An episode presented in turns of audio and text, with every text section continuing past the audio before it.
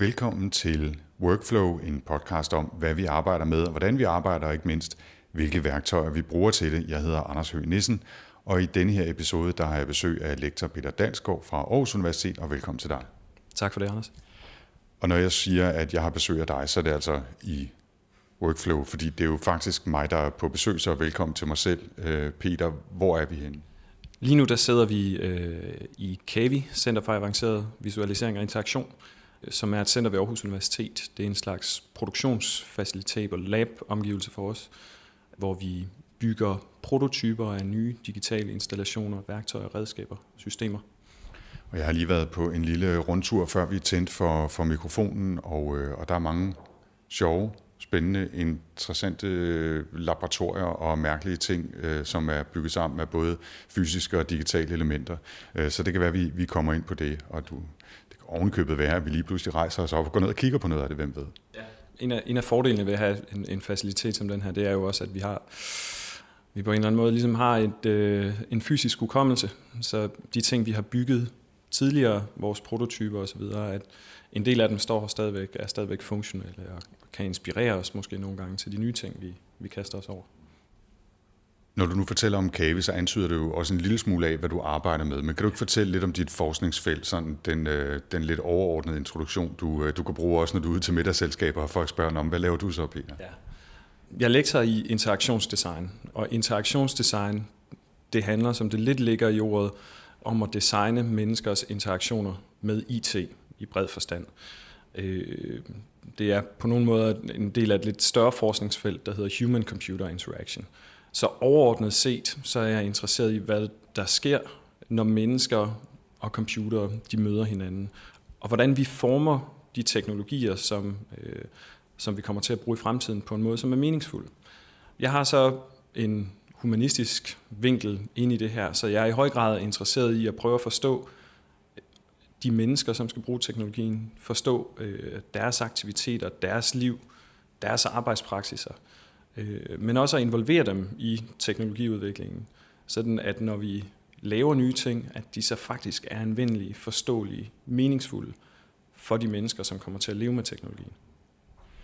Og nu sidder vi jo her på et universitet, og, og du forsker, du laver forskning, og der er øh, en akademisk indsats, der kører. Men med alt det, der foregår her, som også er øh, konkret og fysisk, og som undersøger forskellige arbejdsprocesser og interfaces osv., hvor meget, jeg har sagt, øh, konkret og reel øh, udvikling er der af værktøjer, som havner ude i virkeligheden, som folk kan bruge? Det afhænger jo lidt af de forskellige projekter, men altså noget, der kendetegner rigtig mange af vores projekter, det er, at vi samarbejder med øh, folk i, i den omgivende verden. Det kan være offentlige institutioner, det kan være virksomheder. Øh, og en, en typisk måde at, at arbejde igennem de her projekter på, altså nogle gange kan man sige, så studerer vi bare, hvad der sker derude allerede. Øh, hvordan for eksempel et, et givet system er, er blevet implementeret, hvilke øh, fordele og ulemper, der, der kan være ved det, laver case-studier af det. Men rigtig tit, øh, så sker der faktisk også det, at, øh, at der er nogle konstruerende elementer lagt ind i det, udover de, det, man kan kalde for de kritiske elementer. Øh, så det kan for eksempel være et spørgsmål om, at vi går ud og studerer, hvordan virkeligheden udfolder sig nu, og, og øh, så sammenholder vi så øh, det med, hvad vi ved om, om den nyeste forskning, om te- den teknologiske udvikling, hvad man ved om, om andre steder, der, der minder om det, vi har studeret. Og typisk så fører det så til, at vi har nogle hypoteser om, hvordan tingene kunne være anderledes, og måske forhåbentlig bedre. Vi tænker på, hvad der også ville kunne skabes. Og tit så involverer vi de mennesker, som, øh, som skal arbejde med de her ting i selve processen. Det er noget, som man, øh, man inden for forskningsverdenen kalder participatory design, altså deltagende design. Og det fører som regel til, at vi så øh, udvikler nogle koncepter for for eksempel nye digitale redskaber eller systemer. For eksempel så har vi arbejdet øh, meget sammen med biblioteker. Øh, så det kunne være eksempler på, hvordan nogle af de services, biblioteket tilbyder, de kan, øh, de kan digitaliseres. Men vi ved jo ikke, om vi har ret. Vi har de her hypoteser, og vi er forskere. Så det vi så gør, det er, at vi prøver at bygge det, vi kan kalde for hypotesedrevne prototyper. Så vi tager simpelthen vores forestilling om, hvordan tingene kunne være anderledes og måske bedre. Så bygger vi prototyper af dem, og så prøver vi dem af i praksis. Og så kan det for eksempel være, som, som vi gør nu i et, øh, et større EU-projekt, jeg leder, at vi simpelthen bygger nye services, digitale services øh, til biblioteker. Vi bygger det sammen med bibliotekarerne og de folk, der bruger bibliotekerne. Så prøver vi dem af, lancerer dem ud på bibliotekerne, og så ser vi på resultaterne af det. Hold vores hypoteser. Hvilke nye former for viden og indsigt får vi? Så typisk det, der kommer ud af den type projekter, det er dels nogle nye viden, øh, nye former for viden, nye indsigter, øh, som vi for eksempel skriver forskningsartikler om. Øh, men tit så kommer der også øh, prototyper ud af det, som, øh, som i et eller andet omfang får, øh, får et liv ud i den virkelige verden. Ja, den virkelige verden. Øh, men det er ikke sådan, at, at du eller I laver deciderede produkter? Altså det gør vi nogle gange. Det afhænger, det afhænger lidt, af, øh, lidt af, hvad det er øh, for en type produkter. Altså nogle gange, for eksempel så har vi lavet en, øh, en del til for eksempel sådan noget som, øh, som museer, oplevelsescentre, øh, men vi har også øh, lavet en, en del af det, som, øh, som man kan kalde for mediearkitektur, altså hvor IT bliver indbygget i arkitekturen på forskellige måder. Og der kan det sagtens være øh, færdige produkter, noget som simpelthen kommer ud og stå og køre. Øh, for eksempel interaktive udstillinger på Moskov Museum eller noget af den stil. Men der er også en del af de redskaber, øh, vi laver, hvor vi måske slipper det på et tidligere stadie øh, end, end, end produktstadiet, fordi jeg har kæmpe stor respekt for det arbejde, der ligger i at tage en prototype, som kan være lidt ulden i kanten, og så få den til at fungere som et færdigt produkt. Der ligger et kæmpe arbejde i det, øh, og nogle gange så vil jeg ønske, at vi kunne øh, spille en større rolle, men vi må også sige, at som forskere, der er vores, vores primære mål er jo at skabe ny viden, øh, ikke at skabe nye produkter. Tingene går hånd i hånd her, og vi prøver tit at skabe ny viden igennem produkterne, men det er ikke produktet i sig selv, som er vores slutmål. Men så prøver vi jo så nogle gange af, af andre kanaler, ligesom at, at og, og se, om ikke tingene kan blive til produkter. Altså nu nævnte jeg for eksempel, at vi arbejder sammen med bibliotek, øh, biblioteker på tværs af Europa om, omkring nye services. Og en del af den sidste fase af det her projekt er faktisk lige præcis at udvikle koncepter for, hvordan de prototyper, vi har, de kan overtages af nogen, der producerer dem og gør dem til færdige produkter og implementerer dem. Så det kan være en, en samarbejdsmodel, som, som kan være gangbar. Det slår mig lige, at, at grunden til, at jeg stillede det spørgsmål på den måde, var, fordi jeg pludselig havde tænkt mig selv ind i et hjørne, der hed produkter eller apps eller, ja. eller services, og det er jo ikke ja. der, I er over.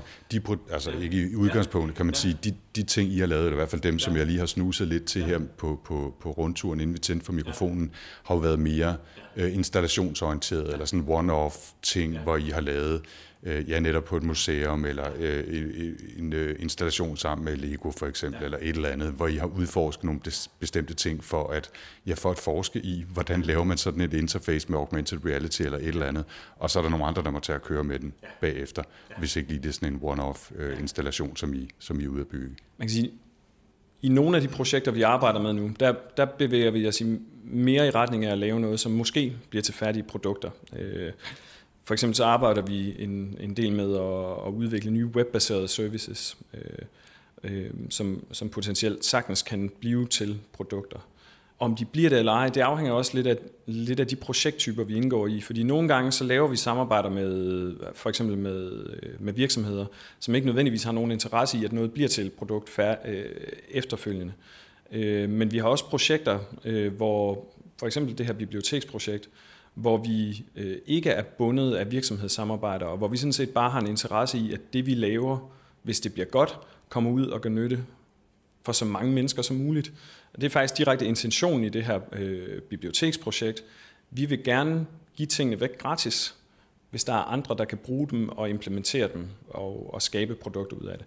Men det er rigtigt, at det er sjældent, at, at det vi laver er, er for eksempel en, øh, en ny app, som vi skal have ind på top 10 i App Store eller, eller noget af den stil. Sjældent. Sjældent. ja. Jeg tror faktisk ikke, det er sket, hvis jeg skal være helt ærlig. Nej, det var det, jeg tænkte. Nu har du nævnt det her øh, bibliotekseksempel et ja. par gange. Øhm, nu bliver jeg jo nysgerrig på, hvad går det egentlig ud på, øh, hvis du kan beskrive det, og en lille smule af, hvad det er, I har undersøgt, og hvad det er, det skal kunne. Ja. Vi har arbejdet med biblioteker i, igennem rigtig lang tid. Måske ved du og lytterne det her, men for ikke så lang tid siden blev der bygget et nyt kæmpestort øh, bibliotek, multimediehus, borgerservice, kombineret hus i Aarhus. der hedder Doc1 eller Doc'en, afhængig af, eller Doc1. Ja, jeg er blevet i rette sat over at sige Doc1, så nu siger jeg Doc'en konsekvent. Ja. Nu er det her et EU-projekt, så vi skal også forklare det til folk udenfor, og de kan ikke forstå, hvor det hedder Doc'en, så siger vi Doc1. Så. Men det er, hvad der sker, når man lader folk stemme om, hvad ting skal hedde. Det kunne, det, være meget det kunne have heddet Doc McDogface. Ja, lige præcis. Nå, kort fortalt. Vi har arbejdet med biblioteker i, i mange år. I starten, der mange af de ting, vi lavede, var faktisk lidt ligesom du nævnte før, sådan nogle one-off installationer. Hvordan øh, kan man for eksempel øh, lade en, en bog øh, fortælle om, hvilke anmeldelser den har fået eller sådan noget. Men det vi har set over tid, det er jo, ligesom man ser mange steder i vores samfund, det er, at digitalisering, den har simpelthen markant udfordret og forandret den rolle, som bibliotekerne har i samfundet. Hvis vi kigger helt overordnet på det, så kan man sige, at en af, et af de, de store muligheder eller løfter, som vi får med digital teknologi, det er jo, at vi kan få adgang til al information, hvor som helst, når som helst. Og det er jo radikal opposition til den traditionelle forretningsmodel for biblioteker. Der kan man få adgang til meget information, men på et specifikt sted, og kun når de har åbent, og man kan få adgang til de fysiske materialer. Så hele digitaliseringen af bibliotekernes samlinger af medier, det har jo i den grad udfordret dem. Men samtidig så kan vi se, at mange biblioteker faktisk spiller en større og større rolle i lokalmiljøerne. Øh, eller de prøver i hvert fald at transformere deres rolle i samfundet i forhold til at komme derhen. Øh, og det gør de blandt andet ved at arrangere en masse forskellige typer af aktiviteter. Men det, der er lidt påfaldende, det er, hvis man kigger på det, så deres øh, traditionelle forretningsmodel at give adgang til medier, det, det er blevet digitaliseret. Det digitaliserer de også selv med e-reolen og så videre, filmstriben og hvad de hedder, de forskellige initiativer. Til gengæld så er der næsten ingen understøttelse af de her aktiviteter. Men der bliver skabt helt vildt mange aktiviteter. Folk organiserer dem selv, og der bliver skabt en, en masse ny viden øh, i de her aktiviteter. Så det projekt, som vi har lanceret, det hedder Placed, det står for, det bliver teknisk, det står for Place and Activity Centric Dynamic Library Services. Altså et, der prøver at undersøge, hvordan kan vi lave services, som på det specifikke sted understøtter de aktiviteter, der er. Så det vi laver er en række services, øh, de bliver blandt andet udviklet, så de er webbaserede, som gør, at det er nemt at sige, nu opretter jeg simpelthen en aktivitet, jeg skal afvikle en aktivitet inde på biblioteket. Den handler, det kunne for eksempel være en bogoplæsning. Så bliver der linket til materialer, som en given forfatter har lavet. Men samtidig så får jeg mulighed for at, øh, at opsamle, hvad der sker til den her bogoplæsning. Så det kan for eksempel være, at der er en optagelse, lyd eller billede af det. Øh, men jeg vil også gerne gøre det muligt for de folk, der er til stede, for eksempel at stille spørgsmål. Så de kan stille spørgsmål undervejs. De kan tage deres egne billeder. Vi kan lave øh, Q&A-sessions efterfølgende. Og når så aktiviteten er færdig, så kan vi opsamle øh, alt, det, alt den viden, der er blevet skabt, identificere nogle highlights i det her, og så gør det til en del af samlingen. Så næste gang jeg besøger biblioteket eller bibliotekets hjemmeside, jeg leder efter noget af den her forfatter, så ser jeg ikke bare de værker, der var der før. Jeg ser faktisk også resultatet af den aktivitet, der var dernede. Den nye viden, der måske er kommet ud af det. Så på den måde så er tanken, at, at man kan få en bibliotekssamling, som vokser og som er øh, formet af øh, den videnskabelse, der sker af folk, der deltager i aktiviteterne på biblioteket. Og nu, altså en, en, en bogoplæsning øh, eller en forfatterbesøg kunne være en ting, men der er jo også alle mulige andre typer aktiviteter, hvor folk faktisk skaber rigtig mange ting.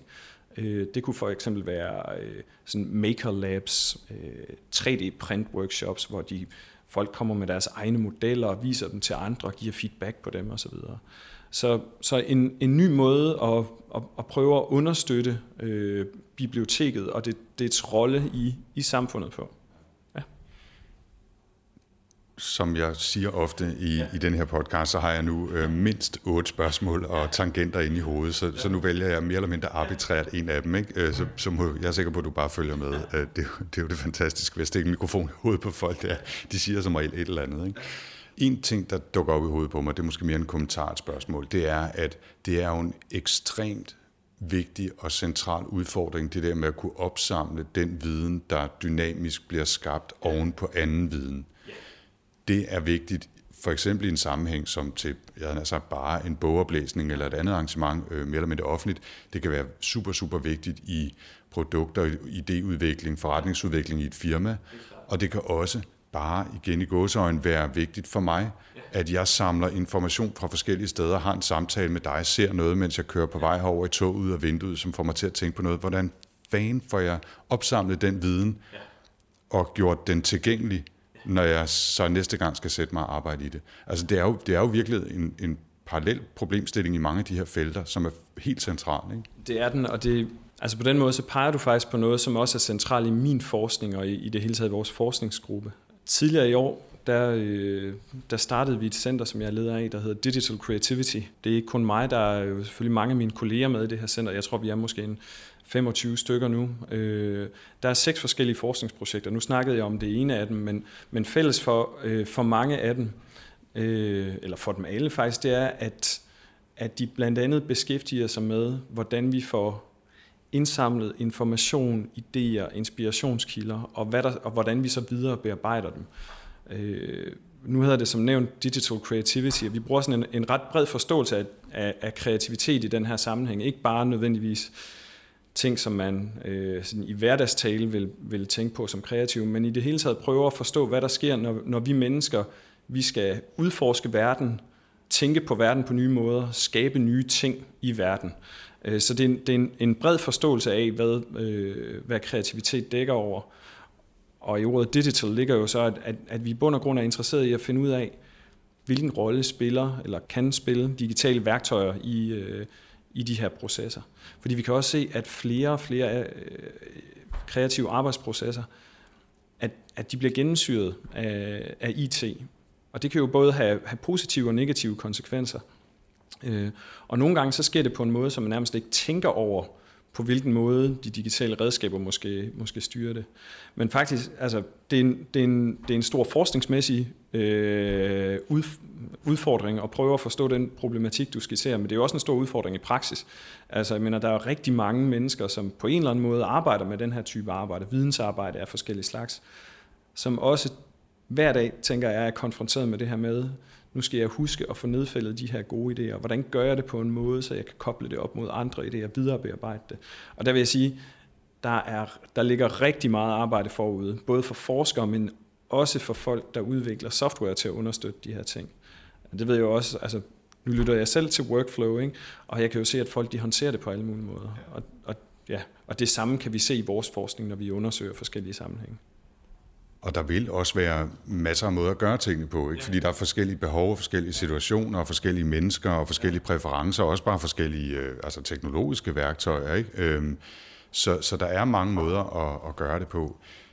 Nu hvor du selv nævner øh, det her arbejde, så øh, læste jeg en lille artikel, jeg havde skrevet. Øh, og med lille, så mener jeg, at den var relativt kort, ikke, ikke at den var usignifikant øh, på nogen måde, men om en undersøgelse, I havde lavet øh, af, hvordan såkaldt kreative mennesker opsamler idéer og, og viderebearbejder dem. Kan du fortælle lidt smule om det, fordi det synes jeg faktisk er sådan interessant, både konkret og, og på den lidt meta måde, hvordan I har arbejdet med det, og hvordan I så kan bygge videre på det? Jo, det kan jeg godt. Nu har vi som sagt mange om at, at, at arbejde i det her, og den her undersøgelse, det er faktisk en af mine phd studerende Nana Ini hedder hun, øh, som, øh, som primært har stået for den. Men grundlæggende set, så, så handler den undersøgelse om øh, dels at lave survey, spørgeskema undersøgelser, og så en, en lang række efterfølgende, øh, mere dybdeborende interviews, øh, i det her tilfælde med designere, for at finde ud af, hvordan de opfanger idéer, hvordan de holder styr på dem, hvordan de videre bearbejder dem, øh, hvordan de kommunikerer med andre om dem, og hvordan de ligesom transformerer dem til mere færdige koncepter eller produkter. Og jeg, jeg tror, det spejler nogle af de udfordringer, som du siger, som, som mange andre står overfor. Og hvis vi skal prøve, øh, hvis vi skal prøve at kigge på nogle af resultaterne af det, så kan man sige, en af de rigtig interessante overordnede findings eller, eller resultater, det er, at de bruger alle mulige forskellige værktøjer. Der er meget få gengangere i, hvad de bruger. Og nu ved jeg, at i Workflow, der har I, der har I snakket om mange forskellige typer af software og sådan noget. Der er faktisk ikke særlig mange typer af software, der går igen. Så de bruger mange forskellige ting. Selv i det samme firma, to folk, der har den samme funktion i det samme firma, kan bruge en bred vifte af forskellige værktøjer. Øh, og de er sammenstykket man kan sige, idiosynkratisk, det vil sige efter folks personlige præferencer og, og ekspertise og erfaring. Og de her forskellige typer værktøjer, de taler ikke altid godt sammen. Altså, så, og det er også noget, altså det er Evernote, men det er også Pinterest, og så er det, det kan, sikkert ja, ja. håndskrevne noter, og så er det Google Docs, og så er det altså ja, ja, alle mulige altså, forskellige værktøjer. Ja, ja, altså som nogle eksempler. Nu har du nævnt nogle af dem, ikke? Øh, øh, notes, men der er folk, der tager audionoter til sig selv. Der er folk, som, øh, som gør det meget low-key, som han går ned til altså nu, nu lyder det måske lidt slemt, men altså kan sige, laveste fællesnævner, nemlig at bruge e-mail, så de hele tiden sender e-mails til sig selv, med en ny idé, og hvis de så skal videreudvikle på den, så øh, replier de til sig selv med den.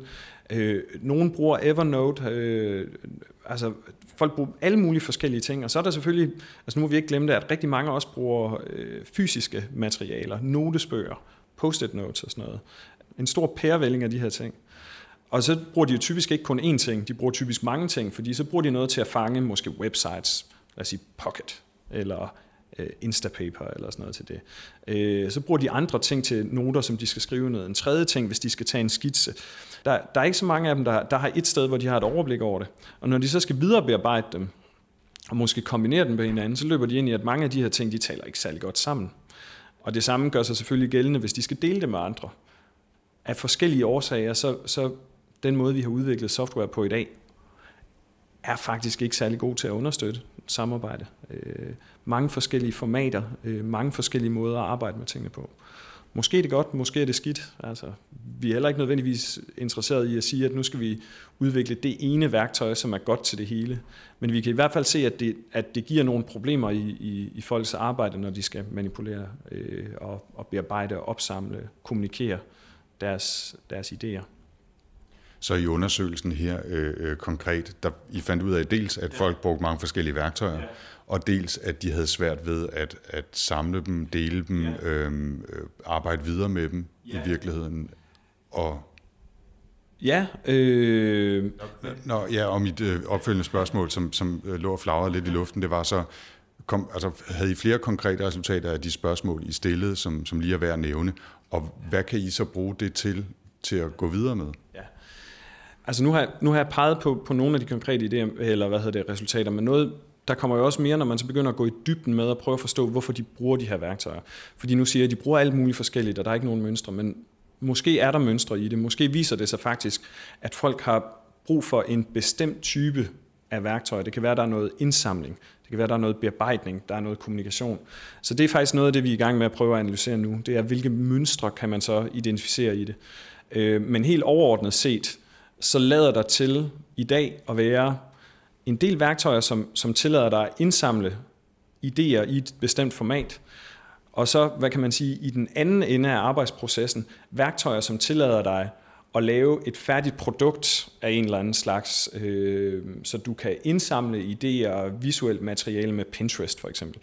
Og så i den anden ende af, øh, af din pipeline, den anden ende af dit workflow, der har du måske Photoshop eller noget i den stil, Sketch, så, så du kan lave noget færdigt. Men folk laver også en masse arbejde indimellem, som ikke nødvendigvis er særlig godt understøttet.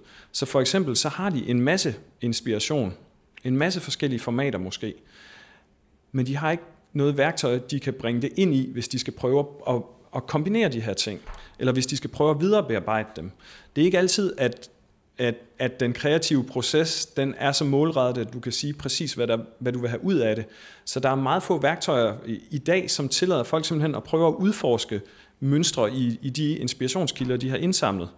Altså, det er nærmest et, øh, sådan et, øh, en, en hvid plet på et landkort. Øh, der mangler noget der. Der lader også til at mangle noget, når du så simpelthen, når du skal tage det næste skridt, og så prøve at kondensere fra de mønstre, du har set, og prøve at sige, måske kunne det her blive til noget i den her retning. Folk gør det jo stadigvæk, øh, men de lader tit så, så, så bruger de ikke digitale redskaber, eller også bruger de digitale redskaber på en anden måde, end, end det er meningen. Men så bruger man for eksempel øh, pen, papir, whiteboards og sådan noget, øh, til, at, til at videre øh, bearbejde tingene, til at kunne øh, arbejde sammen øh, om dem.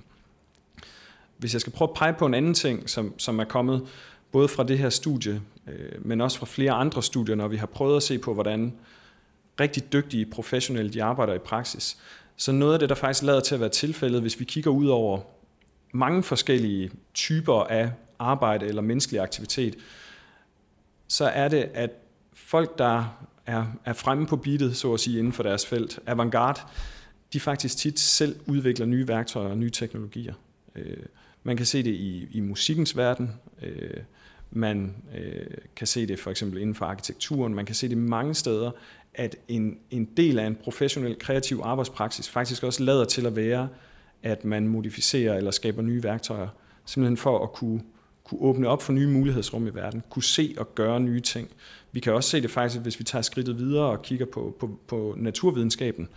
Øh, mange nye landvindinger handler jo faktisk om at skabe nye instrumenter eller værktøjer til at se nye ting i verden, til at udforske verden på nye måder. Det er med spændende, det her. Det synes jeg også. Ja, det, ja, det, det regnede jeg med, du vil sige. Men det er jo virkelig, virkelig spændende. Og den der idé om, at, at der er faktisk en, noget uopdyrket land her, altså nogle, og det er jo i princippet også nogle uopdyrkede muligheder, det er jo enormt spændende. Nu antager jeg så, øh, at en af grundene til, at der ikke er den der app eller tjeneste eller service, som bare kan alt det, er, at det et er meget svært, og to også meget individuelt, hvordan man vil bruge den del af processen. Øh, men jeg kan jo sagtens se, i hvert fald i min egen, mit eget arbejde, mine egne workflows, øh, at der er nogle steder der, hvor der mangler et eller andet når jeg skal komme fra at have samlet øh, nogle forskellige idéer til at lave en præsentation, for eksempel, når jeg er holde foredrag. Det, det, er, det er ikke nogen triviel proces at gøre det smart eller effektivt eller bare kreativt, eller øh, mm, altså, så det understøtter min tank. Det er det ikke. Så lige nu er det jo stykket sammen med otte forskellige apps og tjenester, og ingen af dem virker rigtig godt sammen, og så må man gøre det selv. Så, så det er jo det betyder også, at det er interessant som forskningsfelt, tænker jeg, ja, at, at dykke ned i og se, hvad der sker der. Så. Nogle gange så er det jo sådan, at, øh, at noget, der er et problem i samfundet generelt, det er noget, man kan se på med, øh, som, som, som, øh, som noget virkelig positivt i en forskningsmæssig forstand. Hvis, hvis vi simpelthen mangler viden omkring et område, og det lader til at være aktuelt og relevant for mange mennesker, jamen så er der jo virkelig basis for både at skabe ny viden, men forhåbentlig også at kunne operationalisere den her viden, sådan at det kan komme folk til gode. Og det er jo næsten den bedste situation, man kan være i som forsker. Men der er måske også det at sige til det, at, at det ikke altid, at de her ting er, er selvindlysende. Der er mange af de måder, vi bruger teknologi på, som, hvor vi simpelthen kommer til at tage vores brug af teknologien for givet, selvom den, øh, den påvirker os på mange måder. Altså det, det er også noget af det, vi kan se, hvis, hvis vi skal prøve at tage nogle af, af, øh, af de sådan mere generelle findings på tværs af mange af vores projekter, og så prøve at se på, hvilken rolle teknologien spiller. Altså, den gennemsyrer som sagt mange af de her kreative processer, mange samarbejdsprocesser. Men på godt og ondt, så hjælper den også, også til at se nogle bestemte ting i verden. Så den gør nogle ting synligt, eller mere synlige for os, mens andre træder i baggrunden den former også de måder, vi tænker på tingene på. Så nogle teknologier giver, hvad kan man sige, bestemte repræsentationer, eller tillader os at bearbejde det, vi ser på forskellige måder. Så den former, hvordan vi ser, hvordan vi tænker på den, men også vores selvfølgelig, det den, den måde, man typisk tænker på teknologier på, er jo, at den giver os nogle handlemuligheder. Vi kan, vi kan konkret gøre noget mere med en hammer, kan jeg slå et søm i, osv. Så, så den, den åbner også nogle, nogle, øh, nogle handlemuligheder for os, gør, at vi kan bearbejde verden på, på bestemte måder. Men det vi også tit kan se, det er jo især i kreative sammenhænge, øh, hvor, hvor slutresultatet måske ikke er givet, at selve det at arbejde med en given teknologi giver også nye former for indsigt. Øh, tit så, så sker der sådan en vekselvirkning mellem, at man gør noget med teknologien i verden, og så får man nye indsigter igennem det, man gør. Jeg, jeg nævnte før den her idé om, om hypotesedrevne prototyper. Man tror, at man kan opnå et eller andet bestemt resultat, så prøver man at gøre noget igennem teknologien, og så taler verden tilbage til en og siger, du havde ret i det der, men du tog fejl der, så nu tager vi lige en runde mere. Og endelig så er der jo også typer af teknologier, som hjælper os til at, øh, at tænke dybere eller reflektere over, hvad det så var, der skete. Så på et mere overordnet niveau, så kan man faktisk så kan man se, at, at teknologien gør potentielt mange af de her ting, og det er ikke sikkert, at det er den samme teknologi, det kan være forskellige teknologier, men at den hjælper os til at se, forstå, fortolke, bearbejde, udforske, skabe ting i verden. Og det gør det jo også til, altså som forskningsfelt, utrolig interessant øh, at, at prøve at beskæftige sig med, hvad er det så for teknologier, der, der gør det her i hvilke kontekster.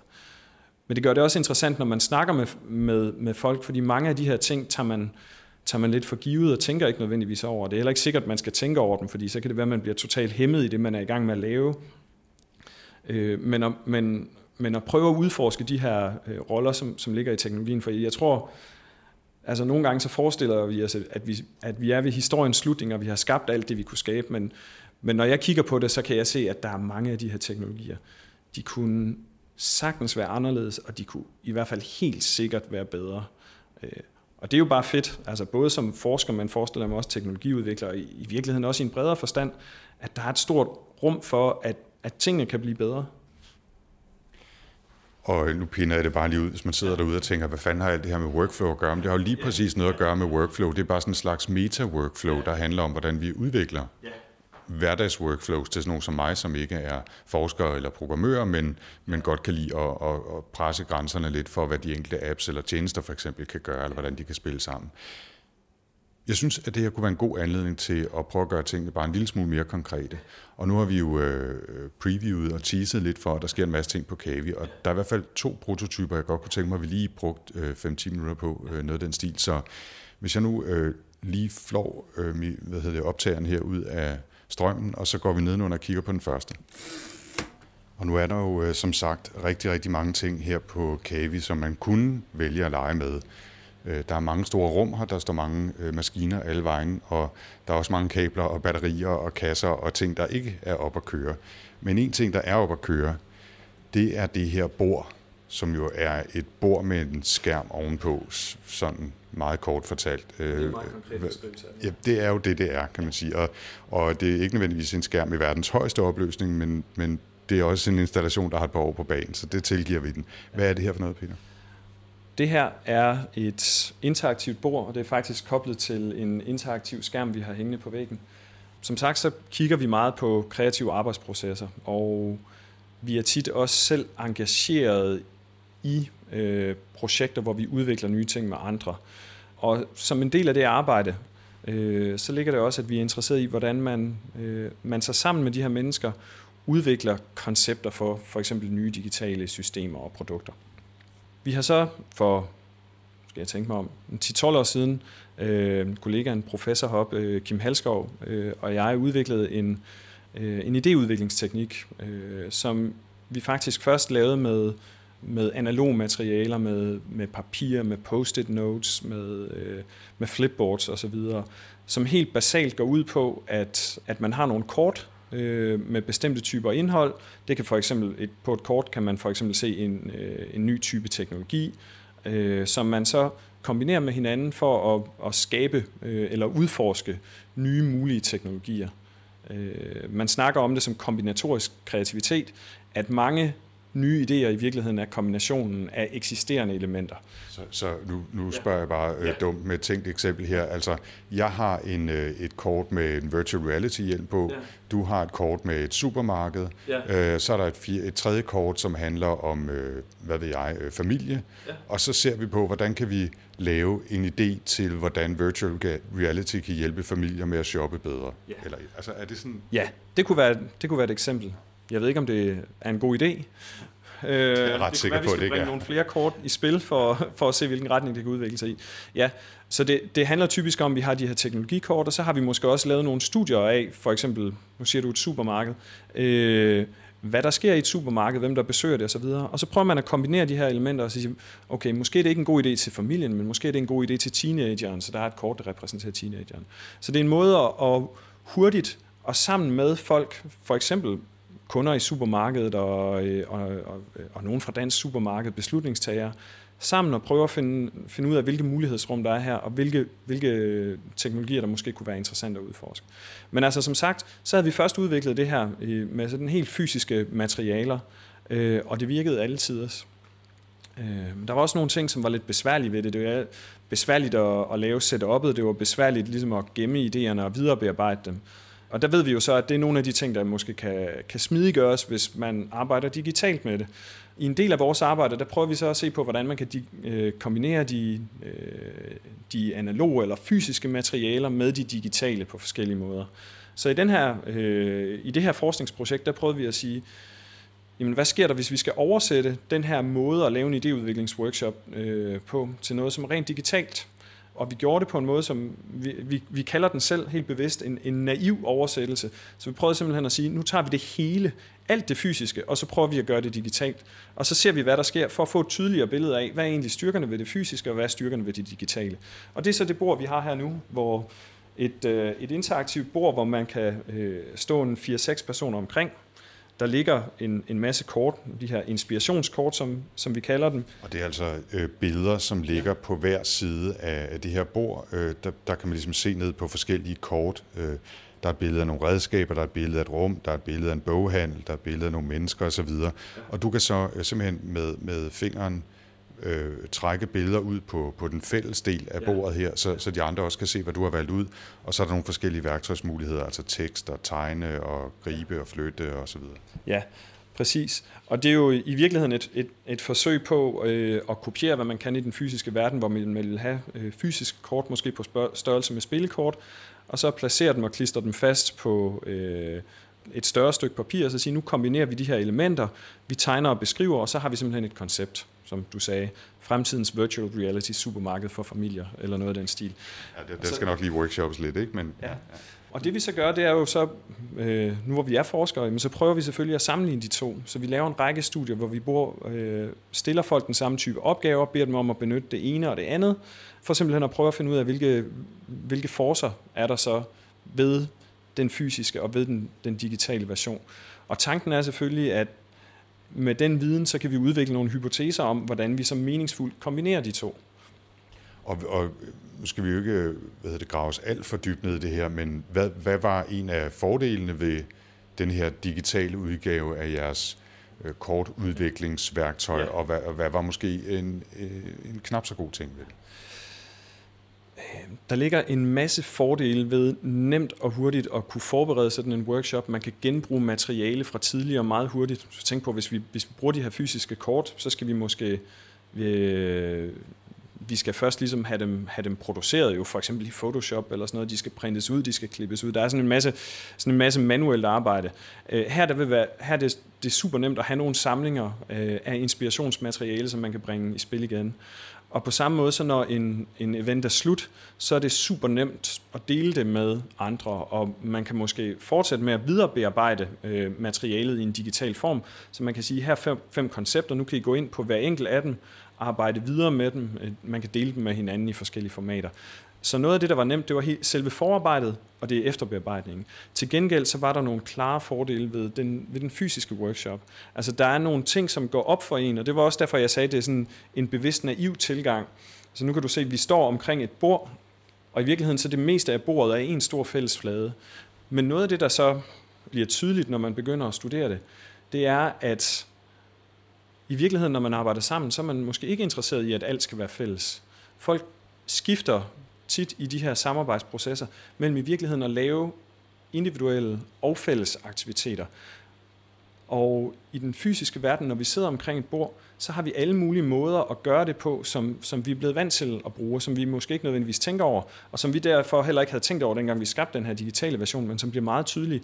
For eksempel, at man måske har brug for sin egen lille zone, hvor man selv sidder og kombinerer kort, inden man lægger dem ud på det fælles. En anden ting, som bliver meget tydelig, det er, at vi kommunikerer ikke kun ved at tale omkring tingene, det ved vi godt, men i det her tilfælde også igennem ting, som vi, for eksempel kort, som vi lægger ud og gør fælles. Så hvis vi nu har siddet hver især og, og tumlet lidt med nogle idéer, og jeg så lige pludselig tager mit kort og lægger det ud midt på bordet, så signalerer det, at nu er det det her, som jeg gerne vil bringe på banen. Kan jeg få jeres opmærksomhed? Kan vi prøve at arbejde på det her?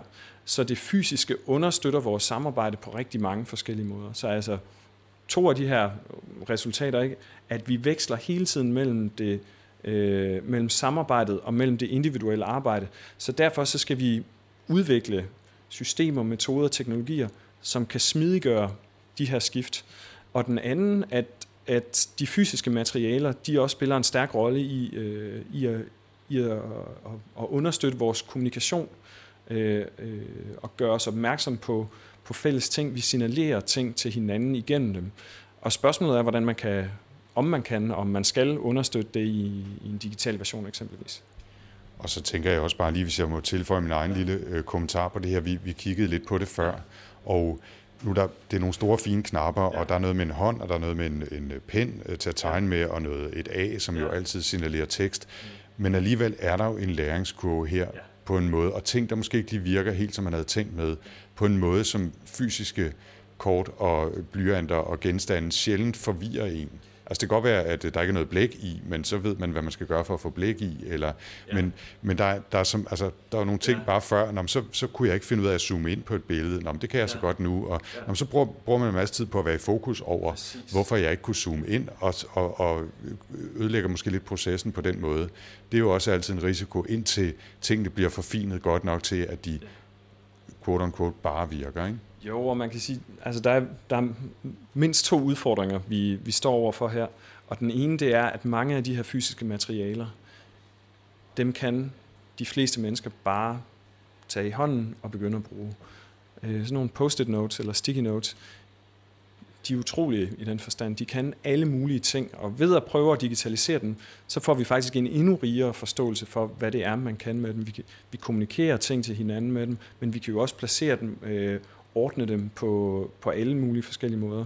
I den tilgang, hvor, øh, som, som jeg beskrev som participatory design, hvor vi godt vil arbejde med at involvere folk i udviklingen af ny teknologi, der er det også utrolig vigtigt, at vi har måder at gøre det på, som ikke skræmmer folk væk, men som i virkeligheden gør, at alle kan gå ind og være med i de her processer. Og der skal ikke særlig meget til, før folk kan øh, ligesom vil, vil stille sig på, på afstand af nye tilgange, metoder og teknologier, hvis det ikke lige virker. Hvis de i forvejen er lidt usikre og, og ude af deres comfort zone, så er det måske en rigtig god idé at have øh, teknologier og metoder, som er umiddelbart forståelige for dem. Og en anden problematik, som vi møder, når vi prøver at lave for eksempel et bord som det her, som jo er baseret på samarbejde, det er, at det tydeliggør, at langt de fleste af de interfaces, vi bruger i dag, de er faktisk ikke lavet til samarbejde. De er lavet til, at der er en person, der bruger et device med et stykke software ad gangen. Vi kan godt multitaske osv., men det er den basale model. Og det vil også sige, at alle vores interaktionsformer i udgangspunktet er lavet til det. Selv det nok mest succesfulde eksempel på kollaborativ software, Google Docs, Google Slides, Google Sheets, det er, hvis man kigger på det, så er det jo nærmest som at tage, hvordan en, øh, en word processor øh, eller et præsentationsprogram som PowerPoint, hvordan det så ud i 80'erne eller 90'erne, og så ovenpå det klistre nogle samarbejdsmuligheder. Altså misforstå mig ikke, det virker faktisk rigtig godt, jeg bruger det rigtig meget selv, men det understreger, hvor meget hele det her enkeltbrugerperspektiv i virkeligheden har gennemsyret den måde, vi udvikler software på. Så når vi så kommer og gerne vil lave software, som i udgangspunktet er baseret på samarbejde, så skal vi til at genopfinde mange af de helt basale interaktionsteknikker. Så selv hvis folk mødte det interaktive bord og var virkelig dygtige til at bruge de typer af software og de interaktionsformer, vi har i dag, så vil der sandsynligvis stadigvæk være en masse ting, der var nye for dem, fordi ting bare fungerer anderledes, når man er, når man er flere, der skal være ved et bord, eksempelvis. Ja, øh, som man øh, måske også kan høre, så er vi jo gået nedenunder, øh, eller på stueetagen af det her kavi, og, og der er virkelig meget ventilation alle vejen, ikke? fordi der står også mange varme apparater, øh, og man kan godt mærke, at her bliver lidt lun. Men det var det, var det interaktive bord. Øh, havde det et navn, det her projekt egentlig? Øh, det her kalder vi for iCard, fordi vores oprindelige metode hed Inspiration Card Workshops. Så giver det meget god mening. Bare lade være med at fortælle det til nogen i Apple, fordi så kommer de efter jer. Ja. Øh, de har helt sikkert øh, ja. iCard stående et eller andet sted ja, i en som om, de har taget trademarks database. Ja, man skulle ja. næsten tro det, ikke? Øhm, skal vi gå ovenpå igen? Ja. Og måske lige øh, kort se på en, en, noget, som, som du også previewede lidt før, som nærmest føles som sådan en slags øh, opdateret version af, af det bord, vi lige har set på, på ja. en eller anden måde. Ja. Øhm, lidt nyere teknologi, lidt smartere, lidt flere elementer, og så øh, i øvrigt webbaseret, kan jeg tease og sige. Øhm, ja, som den korte introduktion til det her, tror jeg, der er mange funktioner i, vi ikke kommer til at gå ned i, ja. men, sådan, men lidt om, øh, om ideen med det her. Ja. Det vi står over for nu, det er i virkeligheden en, en avanceret, stor interaktiv skærm, den har touch, så man kan selvfølgelig bruge sine fingre til at interagere på den. Den har også nogle rigtig gode penne, som man kan tegne og skrive på den. Det system, øh, som, som vi har udviklet her, er et, som hedder Cards and Boards. Øh, og det er i høj grad inspireret af vores samarbejde med, øh, med designvirksomheder. Især en, en stor designvirksomhed, som hedder Designet. Og i deres øh, arbejdspraksis, der bruger de rigtig mange af de her analoge fysiske materialer, som vi snakkede om før, for eksempel post-its og øh, store plancher osv., og arbejder med dem.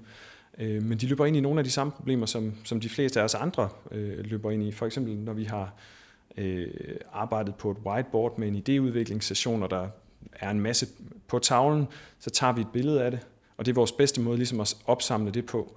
Øh, de her sticky notes falder af, nogen kommer og visker tavlen ud, og hvad er der så sket med det projekt, når vi skal videre?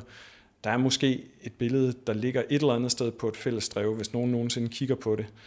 Og nu har vi jo så vi har lavet nogle ting mellem den tidlige prototype, som vi snakkede om før, og så den her. Så vi er blevet lidt klogere på, hvordan det her samspil øh, mellem det fysiske og det digitale virker. Det vi har arbejdet på her er øh, så at lave et, man kan tænke på det som, øh, som en, en mere opdateret version af, hvordan man øh, kan bruge noget, der minder om, om post-its, men hvor der kan være forskellige typer indhold, tekst, skitser, billeder, links til videoer og hjemmesider, øh, som, øh, som man kan arbejde med at kombinere her på. Men man kan også med de her pinde, som vi har, nu tegner jeg, jeg ved faktisk ikke præcis, hvad jeg tegner, abstrakt kunst her. Ja, det, det øh, ligner en sky eller en mand, der er ved at falde på snuden. Det synes jeg er helt korrekt set. Det kan være ham her, La Linea. Men som øh, i udgangspunktet også er lavet kollaborativt, så vi er mange, der kan bruge det. Så du, hvis ikke du stod og holdt mikrofonen, ville kunne, ville kunne tage en pen øh, og arbejde sammen med mig nu, når vi står ved, øh, ved den samme tavle. Vi vil kunne smide en masse forskellige information ind på den. Vi vil kunne øh, vi vil kunne reorganisere det og lave en masse af de typer af aktiviteter, som, som man øh, ellers ville lave øh, med, med analoge værktøjer.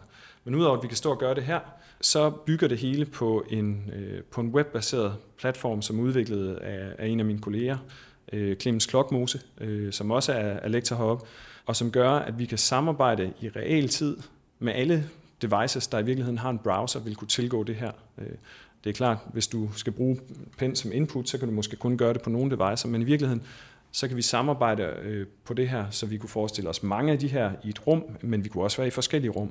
Eller jeg kunne komme med mit eget device ind i rummet, ligesom mange folk gør i dag. Øh, fordi det, det er også en af de udfordringer, vi ser med mange af de her kollaborative teknologier, øh, samarbejdsteknologier, at de i virkeligheden kræver, at man, så skal man lige installere noget, eller man skal lige have et bestemt device. Og sådan er det jo sjældent i virkeligheden. Der er ikke særlig mange virksomheder, hvor du kan tvinge alle folk til at skulle have lige præcis det her type device. Og når du så har tvunget dem til at skulle købe det og bruge den her software, så går der et år, og så kommer der noget, der er bedre.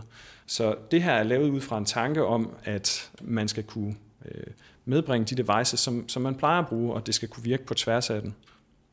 Det er jo klart, det er en, det er super sjovt. Jeg, jeg mistede lige fokus øh, i starten af det, du snakkede, fordi jeg blev så optaget selv. Prøve med venstre hånd at lægge optageren frem og lave en lille tegning af en, en meget Halloween-udseende smiley, så det er måske meget passende, eftersom det er Øh, kan jeg afsløre her den 31. oktober, vi taler sammen i dag.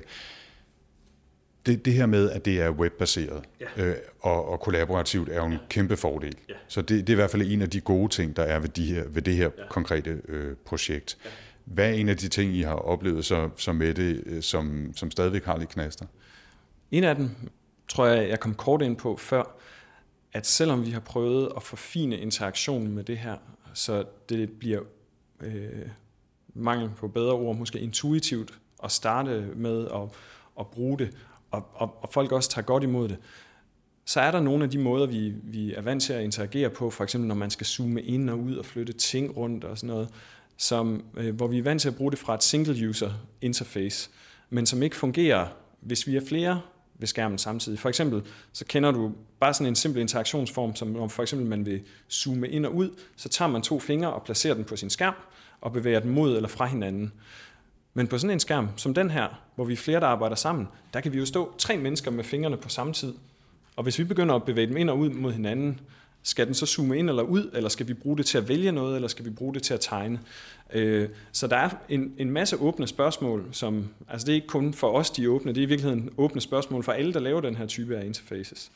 Men derudover, så er der selvfølgelig også det her spørgsmål om, nu, nu siger vi, nu er der noget, der ligner post-its på, på den her.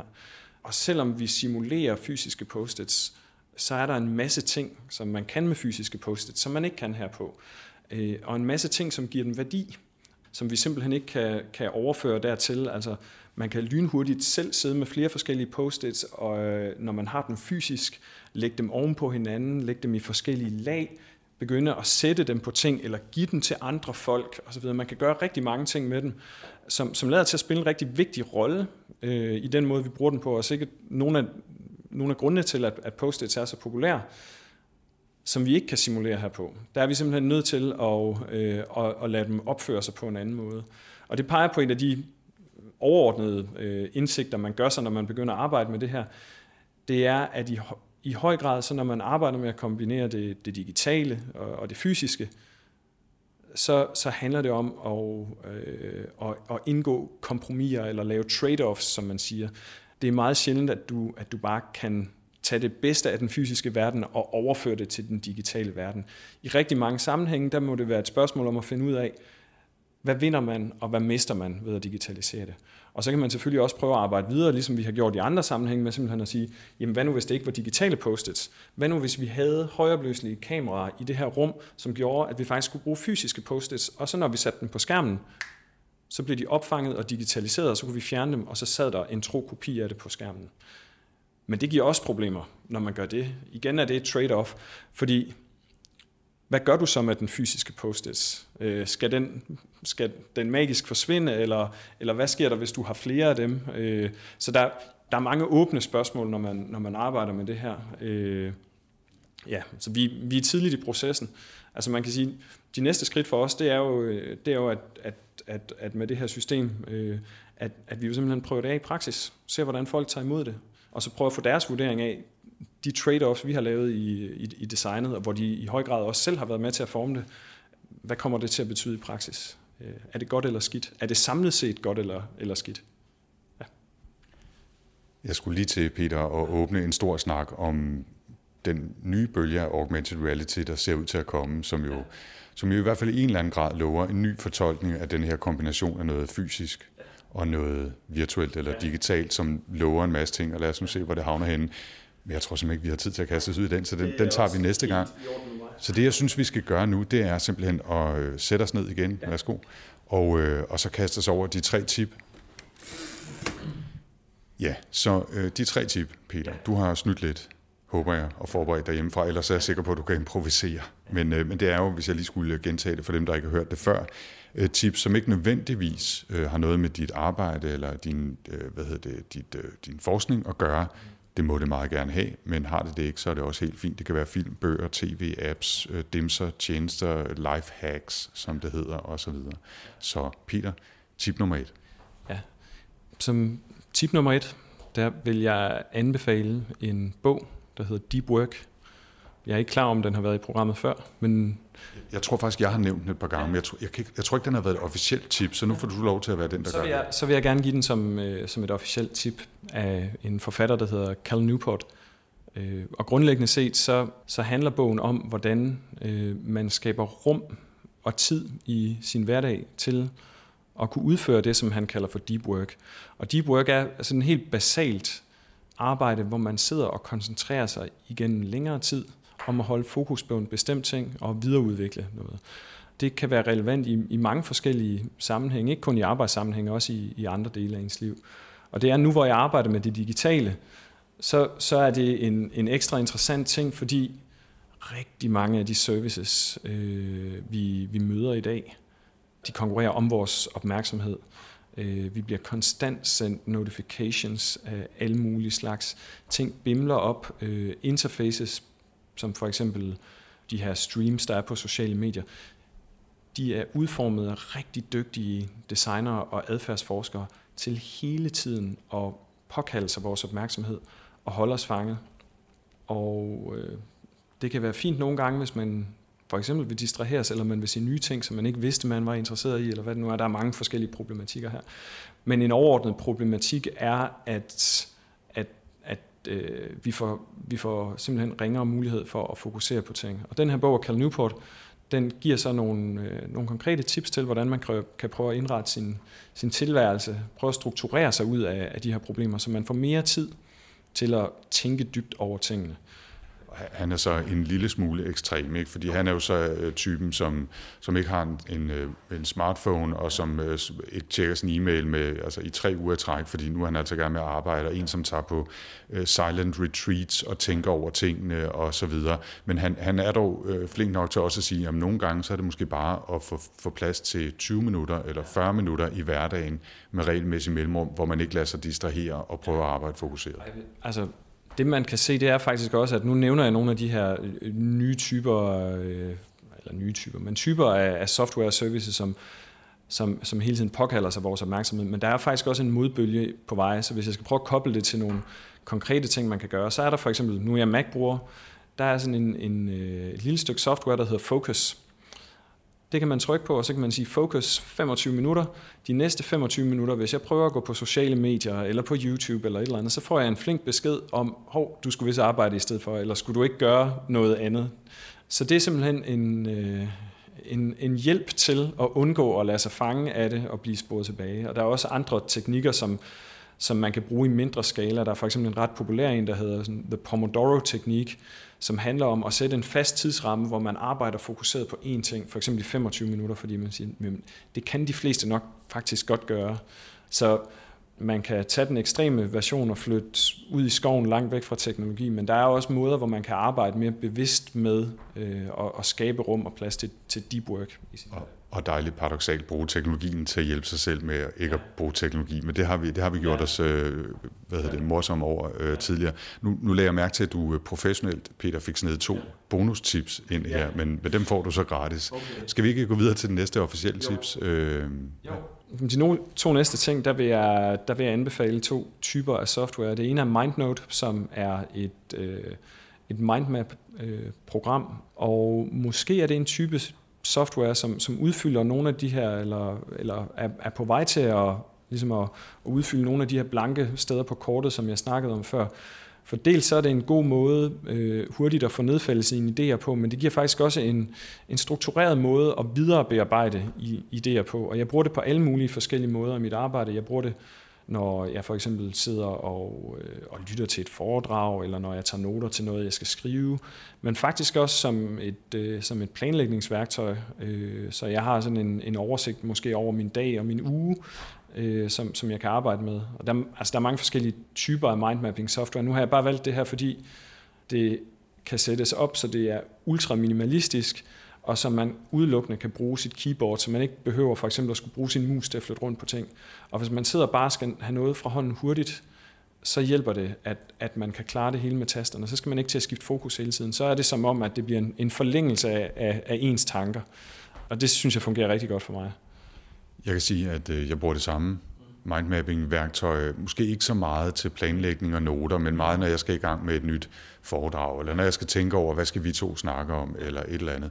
Og jeg kan også fortælle, uh, som lille blik bag kulissen, at du sidder her med en computer foran dig og har lavet et meget, meget stort, fint mindmap med en masse noter om, uh, om hvad vi eventuelt skal snakke om, tror jeg. Jeg ved ikke, hvor meget vi er nået igennem, men uh, der er til to-tre stykker. Uh, vi må holde nogle flere snakke. Ja. Men det er MindNote specifikt. Der findes flere andre, som du sagde, men det fine ved det er også, at det er på tværs af, af macOS og iOS, så man faktisk også kan arbejde ret fint med det, øh, helt ned på en, øh, en iPhone faktisk. Ja. Øhm, som det sidste tip, der vil jeg så anbefale et, et, stok, et stykke software, der hedder Liquid Text. Og man kan tænke på det som et, et PDF-program, en, en PDF-læser på, på speed. Som, som forsker og underviser, så læser jeg rigtig meget. Jeg læser nye artikler, jeg læser opgaver fra studerende, jeg læser ansøgninger af forskellige slags, alle mulige forskellige typer af ting.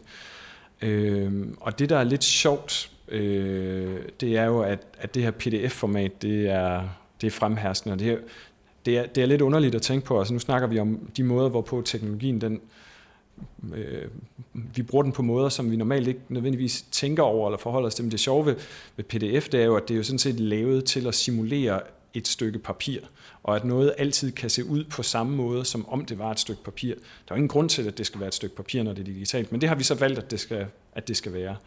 En anden interessant ting, synes jeg, at se på, når man som mig også forsker i, øh, i nye typer af software, der kan understøtte den her type arbejde, som jeg sidder øh, blandt andet selv og laver vidensarbejde, kreativt arbejde, det er, at de fleste af de her, de er simpelthen utrolig simple. De kan meget få ting. Altså så kan du overstrege noget, og du kan lige skrive et par noter i maven.